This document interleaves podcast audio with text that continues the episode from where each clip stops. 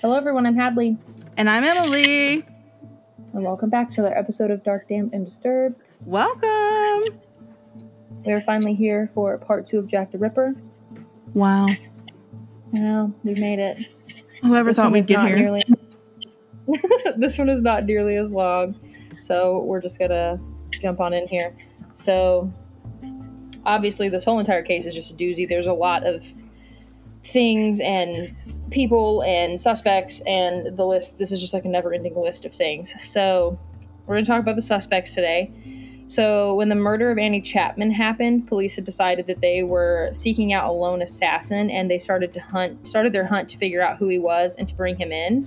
So, there was some debate as to whether he was someone with a medical background or if he was just like some random butcher.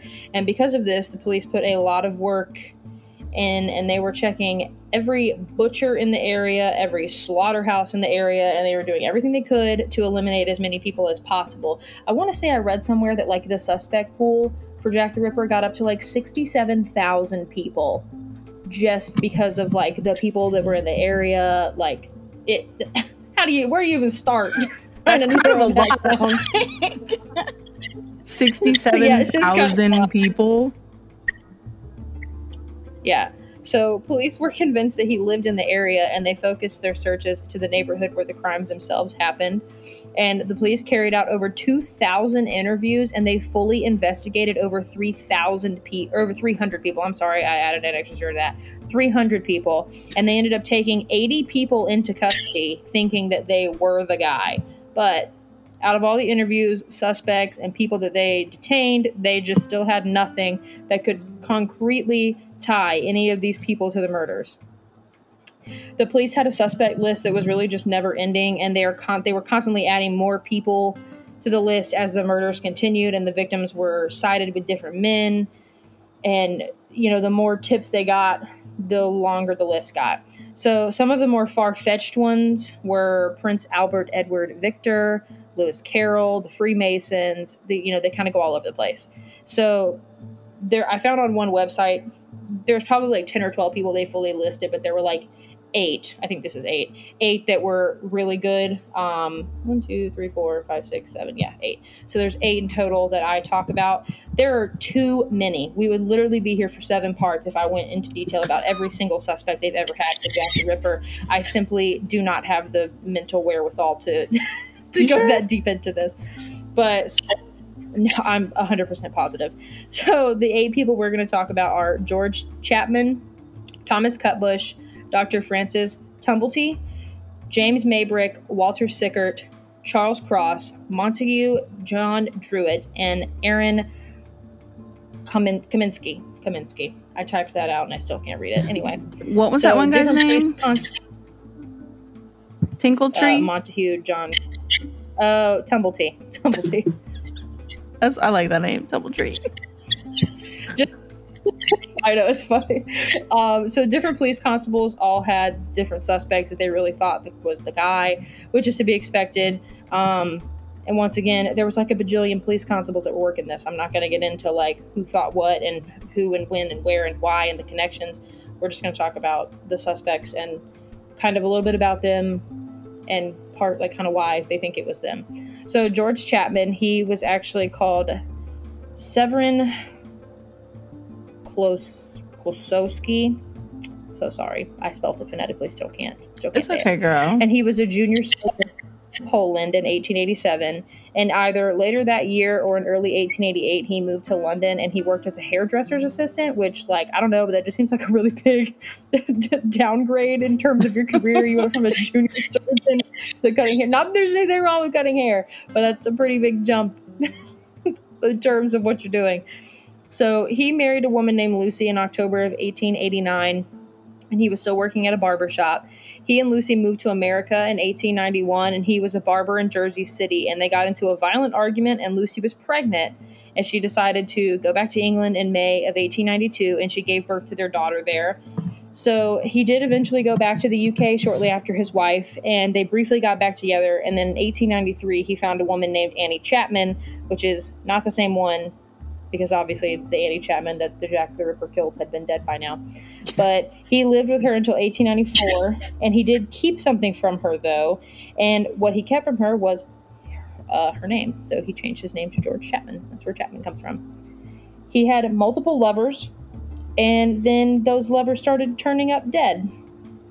One in 1897, another in 1901, another in 1902, and the police wound up exhuming the bodies of his first two dead wives, and they found traces of poison. And then they ended up arresting him in 1903 for their murders. And once they convicted him for those murders, they started to think that he possibly could have been Jack the Ripper. Despite their best efforts, they ended up not being able to connect him because they kind of made a realization the way that he was murdering his wives was pretty like calm. It's very like non-violent, hmm not aggressive, and Jack was slicing and dicing. So this is very like that's a very big jump to make. So it didn't make sense to them why he would just be poisoning these few women and then he would go and just jump right into slicing and dicing like Jack the Ripper was. It just didn't make sense to them. So that is why they do not think it was George. So the next suspect is Thomas Cutbush. And there's nothing that's really all that great about him. They didn't really have anything on him. There was nothing to tie him to anything.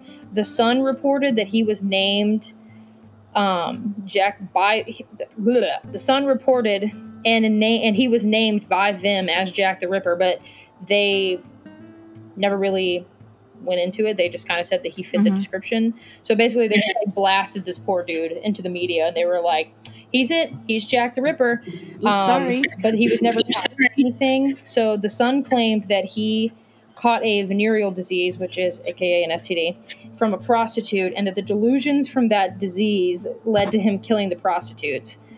He was reported many times as being dirty, demented, incoherent, destructive, dirty in habits, stubborn, occupied, and silent, eh, among many other things. But he was never tied to the murders, and he died in 1903. So go ahead and get your phone out, Emily, because you need to Google this man. Our Okay. boy, Tumblety, Dr. Francis Tumblety. Go ahead and Google him, because talk about a mustache. That's a mustache. Oh my gosh. Francis Tumblety. That's a mustache. Literally. Wow. That Bada is the most bing. So, just so you guys know, it's Tumblety. It's like the word tumble, T U M B L E T Y. That's his last name. If you want to Google him, his mustache is really intense. Um, so, this guy, even people around him thought that he was guilty. He just kind of pitched people around and kind of had it out for him, I guess. So, the chief inspector was really out for him, but someone wrote to him and told him about a doctor, about a Dr. T who was an American quack named Tumblety, and it was believed that he committed suicide. Um, but it happened right around the time that Jack the murders, Rip, Jack the Ripper's murders ended, and he was apparently a fake Indian herbalist, and he wasn't even a real doctor. But basically, he was never heard from again, and so, or they didn't hear from him, so they thought that he committed suicide, but he didn't. Um, he was heard from again eventually. So people claimed that he collected specimens from bodies that he that were like later used to link him to the murders, but they never found anything. He was apparently said to be collecting uteri, so like, you know, ladies' reproductive organs and whatnot. He was apparently collecting those, but they never found them if he really was. So there was no concrete evidence to tie him to anything, and the police didn't even really think that he was the guy, anyways. So, R.I.P. Tumblety, because you weren't the guy. So James Maybrick, he apparently had a diary, and he was claiming in his diary that his wife, who he repeatedly called a bitch and a whore, was caught by him with another man in the Whitechapel district, and his rage sent him into a murder spree. He murdered his wife in 1889 by poisoning her with arson, or his wife, no, his wife murdered him in 1889 by poisoning him with arsenic. Now, the author of the diary was never actually named, it's just speculated to be James, and the person who wrote this diary was detailed was detailing the murder of five prostitutes and even wrote in it, quote, I give my name to all that know know I give my name that all know of me, so history do tell. What love can do to a gentle um, a gentle man born. Yours truly, Jack the Ripper. Someone suggested that James could have been the person who authored the diary and did the murders, but once again, there was little to no evidence that supported this. They also they did determine that the time period in which he wrote all of that it could have been him, but once again, we have nothing to tie Yeah, we have James no to idea. any of this. We have nothing. So Walter Sickert is the next one, and different authors have linked him to Jack the Ripper.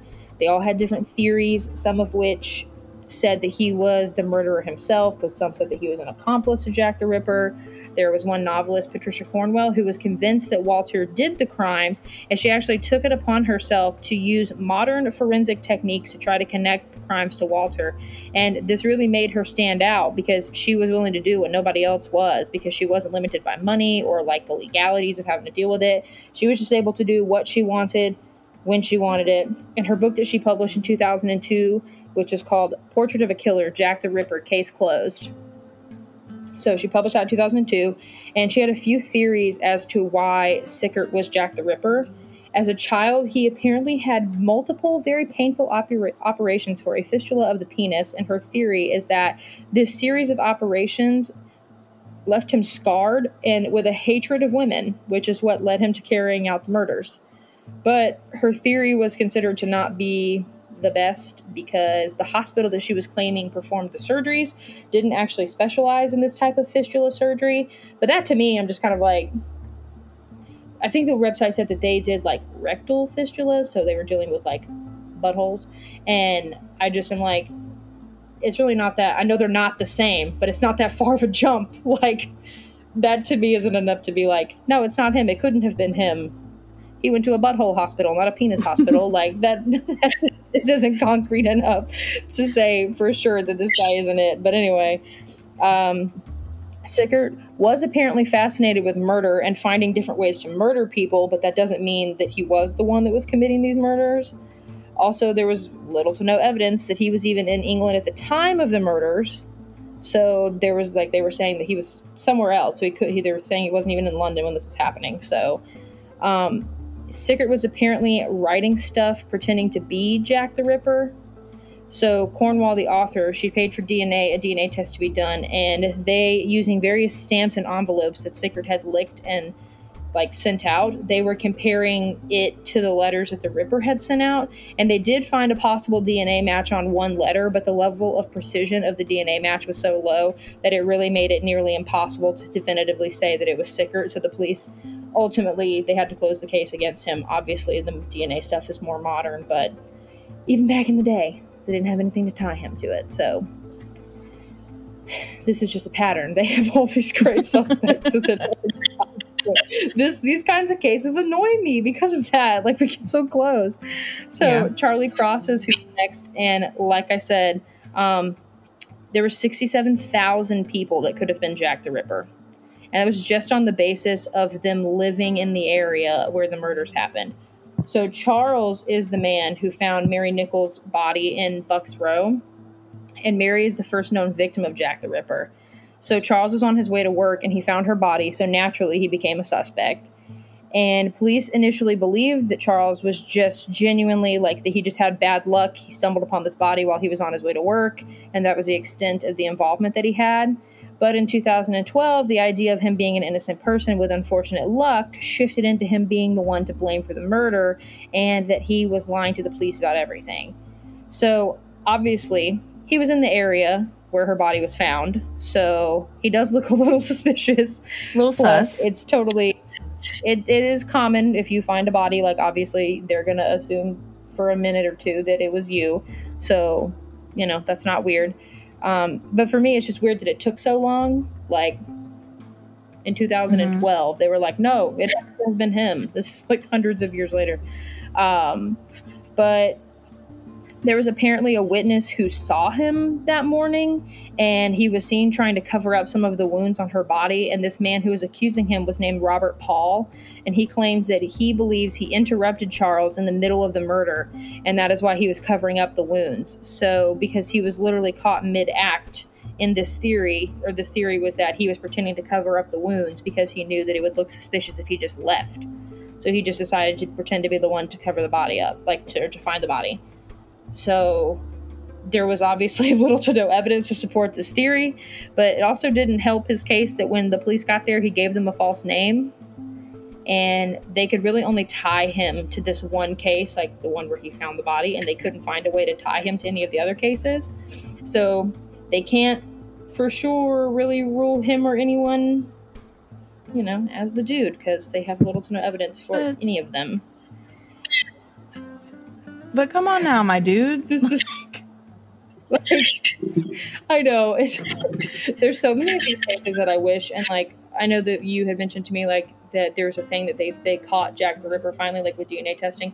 I talk about that, but I do wish that like I know in the like late '90s or not late '90s, the like 1960s, 70s ish, they were like saving evidence because they were like someday we might be able to do something with this, someday we can do something, and so it's like Smart. you just imagine but obviously like things don't just live or like you know the stuff's not going to just hang around for 100 plus Mhm. years. So they definitely probably couldn't have saved it as well from the 1880s as they could from today. But so our next suspect is montague john druitt and he is one of the police constable's uh, favorite suspects he listed him and him and three other people in his memorandum which included druitt and Druitt actually committed suicide. He was let go from his job around the end of 1880, uh, around the end of November of 1888, and he was a suspect because of the timing of his suicide. Around the time that he killed himself, the murder stopped, and this was just around the same time that the last victim's murder happened. But just like the others, um, we have no evidence, so they, it's just falling apart. They had his age wrong. They were saying that he was 41, but he was actually 31 and Druitt was not a doctor, but numerous fam- family members of his were. And since he was just let go from his job around the same time, it's believed that he just killed himself in response to that, not out of guilt for committing the murders. But this one, they genuinely, they genuinely didn't have a shred of evidence. It was just hearsay, and can't do anything with that. So. The next suspect, which is the last suspect, is Aaron Kosminski. So Aaron is a major suspect, and he is arguably the prime suspect in this case. So two of the highest ranking officers really truly thought that Aaron was the guy. Aaron was a Polish born immigrant, and they think that he got to London sometime between 1871 and 1873 but they really don't know much about his life. They were able to get a hold of some of his medical records where he put down that his occupation was a hairdresser, but he also hadn't, he said that he hadn't worked or tried to work in years. Like, wh- why did they need so many hairdressers? Like, Girl, you This remember back then their hair. this is apparently a place that they're dirty and nasty, so it's like, I didn't think they cared for their hair, so why would they? They had all those big know. wigs. I don't know if they were still wearing those wigs back then.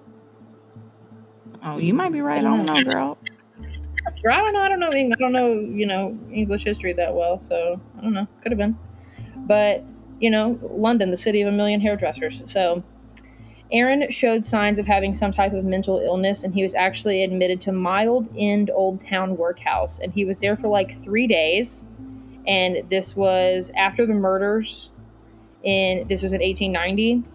So he was eventually readmitted again in February of 1891, and when he was admitted that time, he was certified as insane, and they ended up moving him to Middlesex County Lunatic Asylum, which, like, I just loved the back in the day. We, they were aggressive, they, they were very blunt. they were Lunatic the poor- asylum. lunatic asylum, and then like the poor victims where they were like, she was stout, her teeth were disgusting. She had rats and bugs all in her hair. Like they were, they were just Yes, she was ugly. he was disgusting. And then like, you know, even these guys, which like obviously they're suspects of being a brutal murderer, but at the same time, like all of these guys, they're like, they were dirty, they were nasty, they were rude, they were mean. I feel I feel more bad for the victims though, because like the one I can't remember her name, but the one they were like, she was a stout woman, missing two of her teeth. The rest of her teeth seemed to be okay. She was dirty. She was a prostitute. Like just so Everything.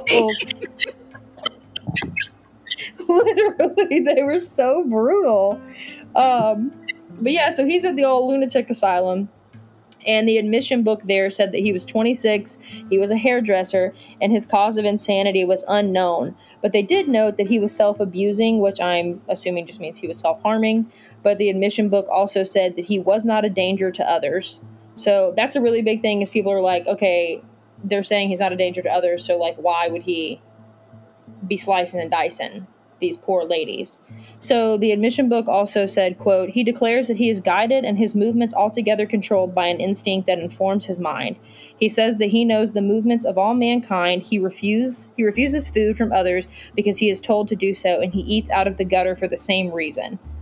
So someone named Jacob Cohen saw Aaron like out in public, and he and said, "quote He goes he goes about the streets and picks up bits of bread out of the gutter and eats them. He drinks water from the tap and refuses food to and refuses food to eat out of the hands of others. He took up a knife and threatened the life of his sister. He is very dirty and will not be washed. He has not attempted any kind of work for years, which once again, we're right back with the they dirty. He's very dirty and unwashed. Sir. Like eating bread out of the gutter? Ew. Ew. My floors in my like house are clean. I don't even like to eat. I mean, I do be eating it, but I don't like to eat the floor. I guess I do it more here because the dogs are here. But like when I'm at my house, something hits the floor and there's a dog. No, if it's got a dog hair on it, it's game over. She said, "Well, I do be eating it, but no." I mean, don't lie. You be eating stuff off the floor of your house too. Um, I do. I do, girl. so, um, he was eventually transferred to another facility, and he was frequently described as being, quote, extremely deluded and rather difficult to deal with on account of the dominant character of his delusions. He was also described as dull and delusional. His he apparently also used a chair once to hit one of the attendants, but that was the only violent thing that they ever had noted that he had done. And Aaron displayed signs of schizophrenia, but he said, but he was said to be um, delusional, paranoid, incoherent, and you know, just like he had a lovely little cocktail happening up there for him, unfortunately. And despite all of that, he was still considered to be one of the major suspects of Jack the Ripper. So he was considered as a suspect because he was said to have been identified by someone who witnessed the Ripper, but the Ripper but the witness wouldn't testify against him because he was a quote fellow Jew. and so Okay. press charges against him. So literally this guy saw him brutally murdering a woman and was like, "Nah, you know, we got to That's my homie. that's my homie. we can't, we can't, uh, we can't, we can't, we can't rat on him. He's a fellow Jew. Which, like, what a silly thing. I mean, I don't know. I don't know much about Judaism, but that's No, he said that's my boy. that's my boy. That's my dog. Put some respect on my name, you know. like, I I love you, but if I saw you brutally murdering someone, like, I would. I don't, I don't know what I would do, but you a snitch? I don't know. I might. It just, it just depends. Just don't put me in that situation. There's an idea. No, I'll try, you know. Don't involve me. I don't plan on killing anyone, so hopefully you don't either. But you know, the night I is mean, still me young. either, you know. it's still young. So, um, Aaron, however, he did have something that these other suspects did not have, and that was evidence against him. So, in 2019, researchers took it upon themselves to attempt to close the Jack the Ripper case, and they think that they did. So, two researchers ran genetic testing on a silk shawl that was stained with blood and semen that was found next to the body of Catherine Eddowes, which was she was the fourth murder victim. And in 2007, an author named Russell Edwards bought the shawl, and he did try to get some testing done, but it didn't pan out. But the second time that he tried, they had some success. So they found fragments of mitochondrial DNA, which they noted as something that you inherit from your mom, and they were able to link those samples to some of the living relatives of Catherine and Aaron. So the witness wouldn't testify because, you know, whatever. He was a fellow Jew. And he apparently he did give the police a description of what he saw. And through DNA evidence, they were able to match the brown hair and brown eyes that the guy said the dude had. But like that's really vague. It's very vague. Like there's a lot of brown hair, brown eyed people. And I want to say I read somewhere, and I don't know how like factual this is. It was just mixed in with one of these articles that I read. There's literally like ten sources for this one. So one of the websites said that like maybe it was more modern or more like at the time, but the um the most common like hair like the most common eye color was blue. So like him having brown eyes, it kind of is different, but it's not. But like, I don't know if that was like back then, blue eyes were more dominant, or if it was now, blue eyes are more dominant. I don't know, but like almost all, most of my family has brown eyes, so I don't know. Um, I don't know how genetic. She's a little sus. I made those little squares in school, but I don't remember how the squares work. Um, so they really do believe that this DNA evidence was the last missing piece of the puzzle that they needed to solve this case. But there are some issues with this DNA evidence. So some researchers say that mitochondrial DNA isn't enough to say for sure that it is from one particular person, but it is better at saying it's not from someone. So they're basically saying they can't definitively tell you, yes, it was Aaron, but they can tell you it wasn't all these other people who aren't Aaron. So they could just kind of eliminate people that they know it wasn't. Um, so it could be from Aaron, but it could also be from like a hundred thousand other people. God only knows.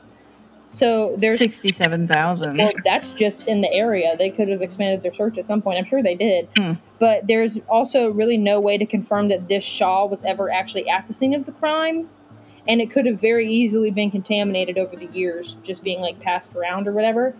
So there is, there has even been testing that claims there was DNA evidence to link, you know, like Walter Sickert, and that was apparently done via the letters, but it was never confirmed. So like the DNA thing, it sounds really good in theory, but it just never pans out. So like it's great that they're able to do these things, but you know, all these people are they're dead. So there's not really very dead. Very dead.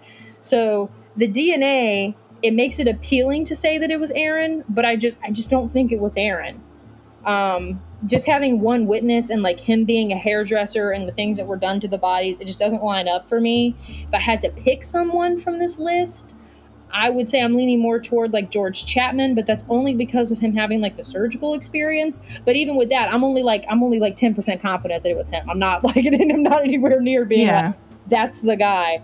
But like because with him it was like he went from being like poisoning people to now you're expecting me to believe that he brutally murdered five women randomly some that just doesn't line up either every single one of these guys nothing just adds up 100% that's what makes this so freaking frustrating so like i said i'm not 100% sure that any of these people are actually the guy and there are a lot more suspects than the ones that I covered. But unfortunately for me, uh, for me and everyone, I don't have time to sift through 67,000 names. So you don't? I actually I I'm I'm very busy. So she's pretty booked. She's pretty booked. Um, these are just the ones that I could find like a decent amount of information on. Also, these are just the ones I found most interesting. Like a lot of them, it was just kind of like this guy somewhat fit a description that one random person told us on a Tuesday in October. And so we brought him in and yada yada yada and nothing panned out. But like these people, they had a little bit more of like a backstory and some things. Um, that made sense. So I was just like, okay, mm-hmm. go with these guys. Um, but those are our Jack the Ripper suspects that at least I'm going to cover. Um, but I want to know, not only for Emily, but like, who do you guys think it was? Do you think it was anyone on this list? Do you think it was someone who wasn't on the list? Um, because I'm real confused. Yeah, no, I'm kind of with you. I feel like it could li- it could literally be anyone.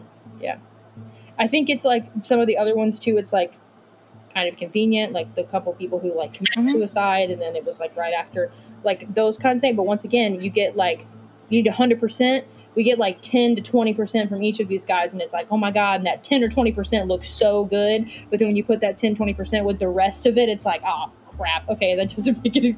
Nothing else lines up. like I don't remember what was the timeline again, like between like the amount of time between the murders, roughly. It started in like uh, let me look at my notes. It should be right here. Um, I know it ended in November. Sorry, guys. There's literally so many people and so many things that have happened. I can't even begin to try to keep up with the exact timeline. Um, the, so Mary Ann Nichols was murdered on August 31st, 1888.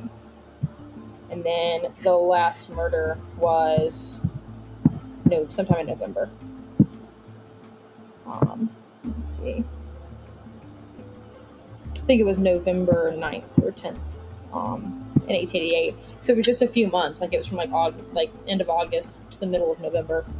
So it was really just like what if it was just somebody who like came through town and then That's the thing too, like because also I didn't talk about it in this, but you know there was the possibility that it could have been the servant girl annihilator, which I don't think it was. Um, because I mean it kind of lines up like he was being pretty like brutal with their bodies, but he was not being like surgical.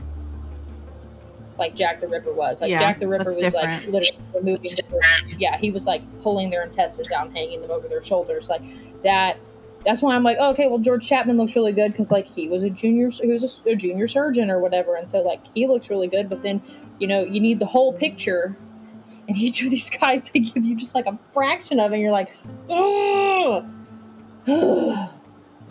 who did it? Somebody there has to be a journal somewhere like today I Well, murdered found- three women. well, they found that one journal that uh, I think it was George Chapman that he had like left, or no, maybe it wasn't George Chapman. See, I already have them all so confused. There were so many suspects. There were so many, so many victims. It's so many people to keep up with. That's why I can't do a list of sixty-seven thousand people, unfortunately, because I do good to remember my own name some days. So having to remember that many names, but this one just perplexes the hell out of me. I don't. um as much as I want closure, I've just accepted that I'm probably never gonna get closure. Um, so I think that's real rude. It can it could be one of our questions when we when we get to heaven. Who's Jack the Ripper? Who's Jack the Ripper? Like, Thank you. I just think it's very rude. There's a there's a few, few things I want to ask. When you get there, is like, is Jesus or whoever like a genie, and you get like three questions you can just ask with like, you know, you all right, you get three questions. like, on three, I got ninety seven thousand. Like, are aliens real?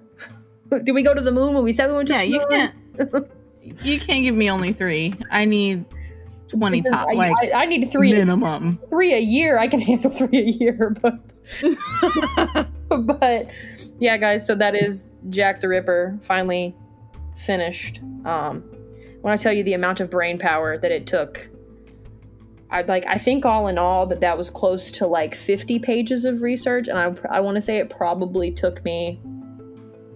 I've spent at least two weeks on Jack the Ripper, like all in all. It's like I don't ever have time to just like sit down and do it like nonstop. And when I do, I can only go for like 30, 45 minutes before I'm like, I can't stare at this computer anymore. And it's literally like over 10,000 words. Like it's a lot. So, um, well, we're real proud of you, girl.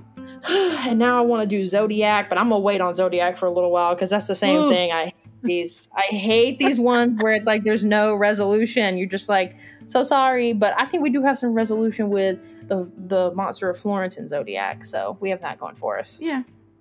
But yeah, guys, so you can check us out on Instagram. It's Dark Damn Disturbed Podcast. TikTok is Dark Damn Disturbed Pod. If Emily ever decides to make another TikTok, um, you can send us an email to darkdamndisturbedpod at gmail.com. We have a Facebook page now. It's facebook.com slash darkdamndisturbed, or you can just look up DDD Podcast. Um, you can leave us a review if you want to. Uh, can't tell you what to do. Do it. Um, or Emily can tell you to do it because she's your mom, apparently. So, yeah, we will catch you guys in the next one. Bye. Bye.